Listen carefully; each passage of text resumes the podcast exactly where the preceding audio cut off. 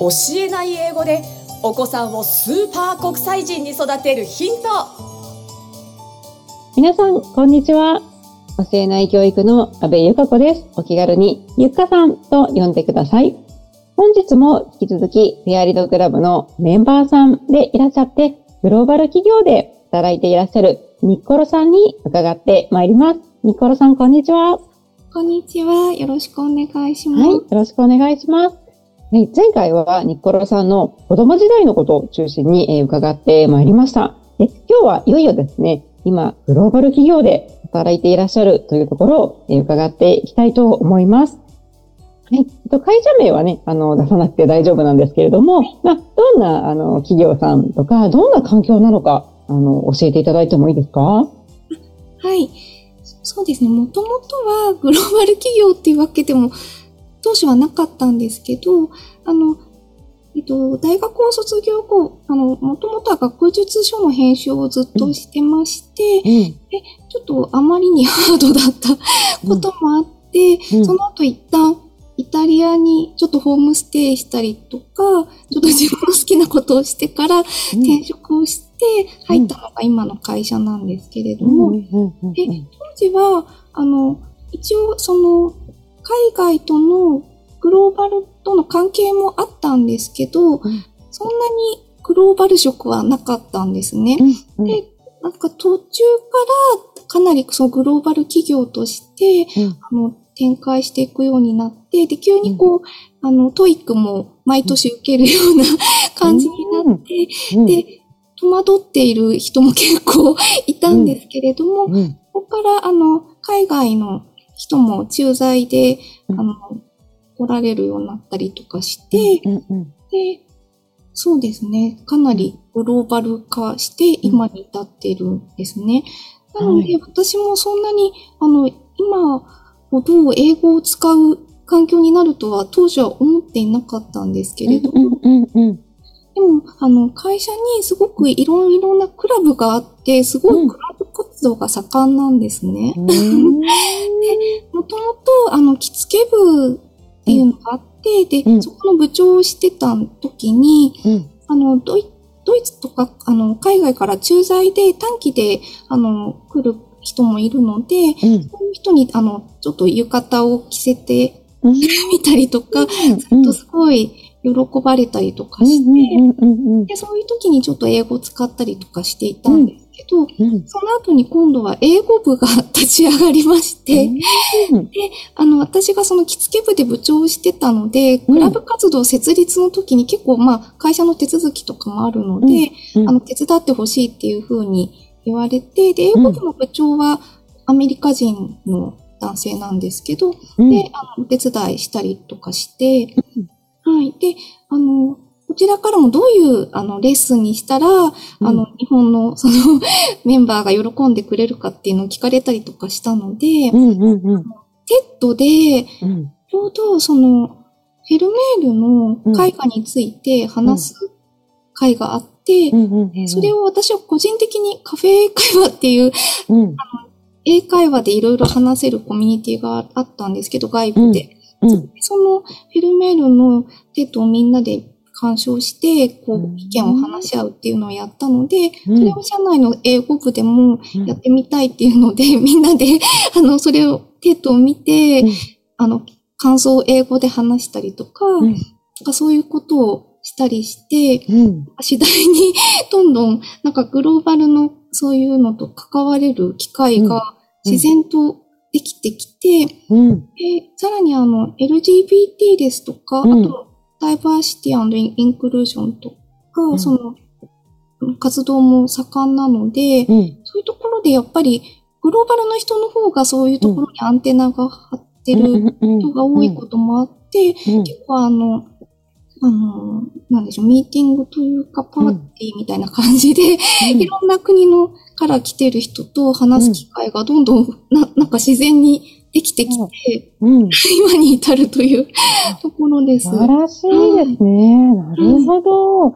はい。ではちょっと遡りますけど、あれですね、まず最初のお仕事の後にイタリアに留学されたっていうところで、はい。これは何ヶ月ぐらい行かれたんですか？もう1ヶ月ぐらいのショートステイで、で、しかもあの、当時スペインにもう2、3年行ってる大学の友人がいたので、うん。あの、イタリアに1ヶ月ホームステイした後に、今度スペインのその友人の家にも遊びに行ってみたいな感じで、うん。もう本当ちょっと趣味というか、うん仕事を辞めたので、その時しかもうないと思って、で卒業論文で書いたイタリアに、うんまあ、卒業旅行でもちょっと行ったんですけど、うん。あともう本当ツアーで少ししか見られなかったので、うん。うん。語学学校に自分で手続きをして、うん。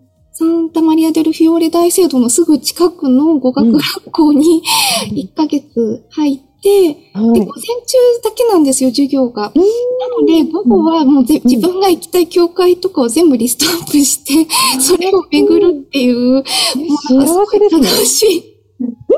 はい、1ヶ月を過ごして、で、しかも語学学校で遠足もあったので、うん。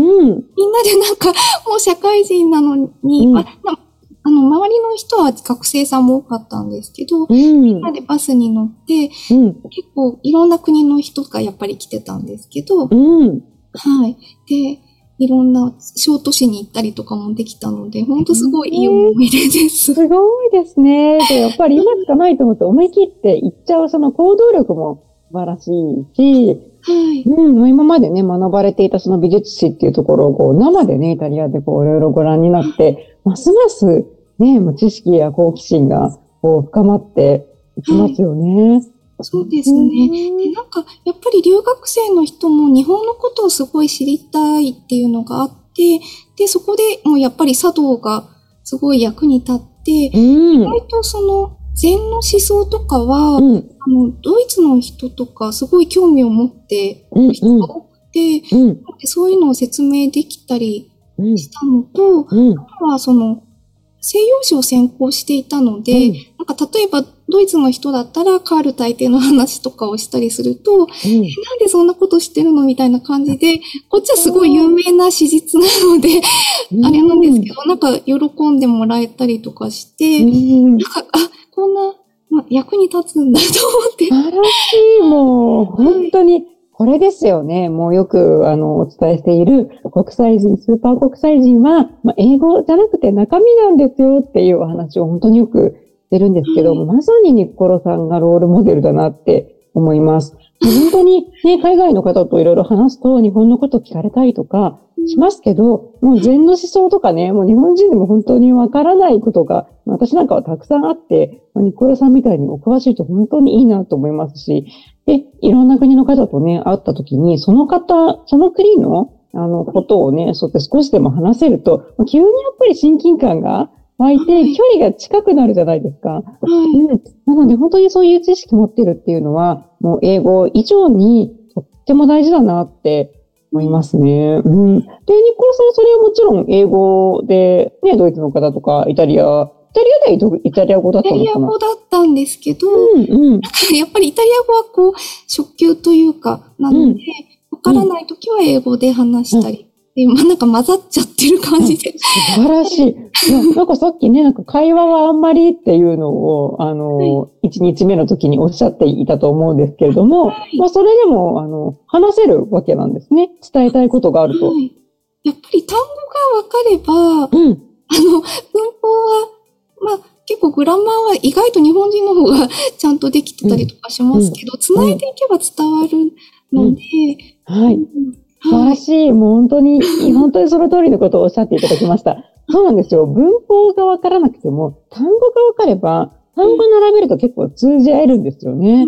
うん。はいわかります。なのでやっぱり知識と単語があれば、まあうん一旦そこで心が通じ合えるので、あの、その後でね、仲良くなってそれで喋っているうちにまた自分の英語も上達するっていうところがね、ありますよね。はい。なるほど。はい。で、その後で、まあ今お勤めのグローバル企業に転職されたっていうところなんですけれども、まあそのあたりの転職って結構スムーズなんですか？ああ、そうですね。うん今のところには結構スムーズで、なんか、順番がわかんなくなっちゃったんですけど、うん。イタリアに行った後にかな、新聞社にもちょっと、あの、構成とか校閲の仕事うんで、ス勤めて、で、その後に、その編集の、その今までの作作品っていうか、うん。出版した手掛けた本とかがあったので、うん。それで今の会社で、あの、クライアント向けの情報誌を編集する人を、こうん。う、人採用で探してるっていうので、うんうんうん。あの、したんですけど、うん。今までのこう作品を見せてお話ししたらすぐ、なんか即採用というふうに、なるほ あどの。していただけて、うんうんうん。はい。ね、やっぱり、あの、日本の企業だと、どうしても新卒の時にね、こう一斉に入って、なかなか転職もその後難しいっていうのが、まあ、特に、まあ、一昔前はそうだったかなっていうのがありますけれども、まあ、今のニコロさんのお話を聞くと、やっぱり、その、まあ、それぞれの会社員時代に、まあ、しっかりとご自身のスキルを伸ばしておけば、まあ、そのスキルを持って本当に次の会社にどんどん、あの、転職していけるんだなっていう、すごく素敵なロールモデルだなというふうに思いました。はい。うん。最近は特にそうで、あの、うん日本でももう終身雇用とか、うんあまりないというか。今でももう、あの、かなりグローバル化したこともあって、うん。いろんなバックグラウンドの人が、もうどんどんやっぱり自分のスキルがあるので、うん。あの活発に入ったり、あの、自分のそのスキルとか求めているものに合わせて、うん。あの、仕事を選んでるなっていう印象があります。はい。本当にそうですよね。なんか一昔前は、なんかね、一度その会社に入ったら、その中でいろんな、あの、仕事をね、か経験したりとか、中でいろんな部署に行って、でも会社にとにかくいなきゃなっていうような感じがありましたけど、今となっては本当に会社に入ったとしても、その中で、あの、自分のしっかりスキルっていう専門性っていうのをいかに磨くかっていうのがすごく大事だなっていうところで、それがあればね、次の会社に本当にどんどん行けるなって思いますよね。はい。うん。はい、素晴らしい。ありがとうございます。はい。はい。それでは、えっと、部活の部分ですね。は。はいいもう少し伺いたいなと思いますので、また次回よろしくお願いいたします。本日はありがとうございました。ありがとうございました。今週も最後までお聞きいただきありがとうございました。番組では番組の感想やゆっかさんに聞いてみたいことなどを募集しています。概要欄にあるフォームからお気軽にお問い合わせください。この番組は提供一般社団法人ペアリド英語ペアリーディング協会制作協力ライフブルームドットファンナレーション水野あずさによりお送りいたしました。それではまたお耳にかかりましょう。ごきげんよう。さようなら。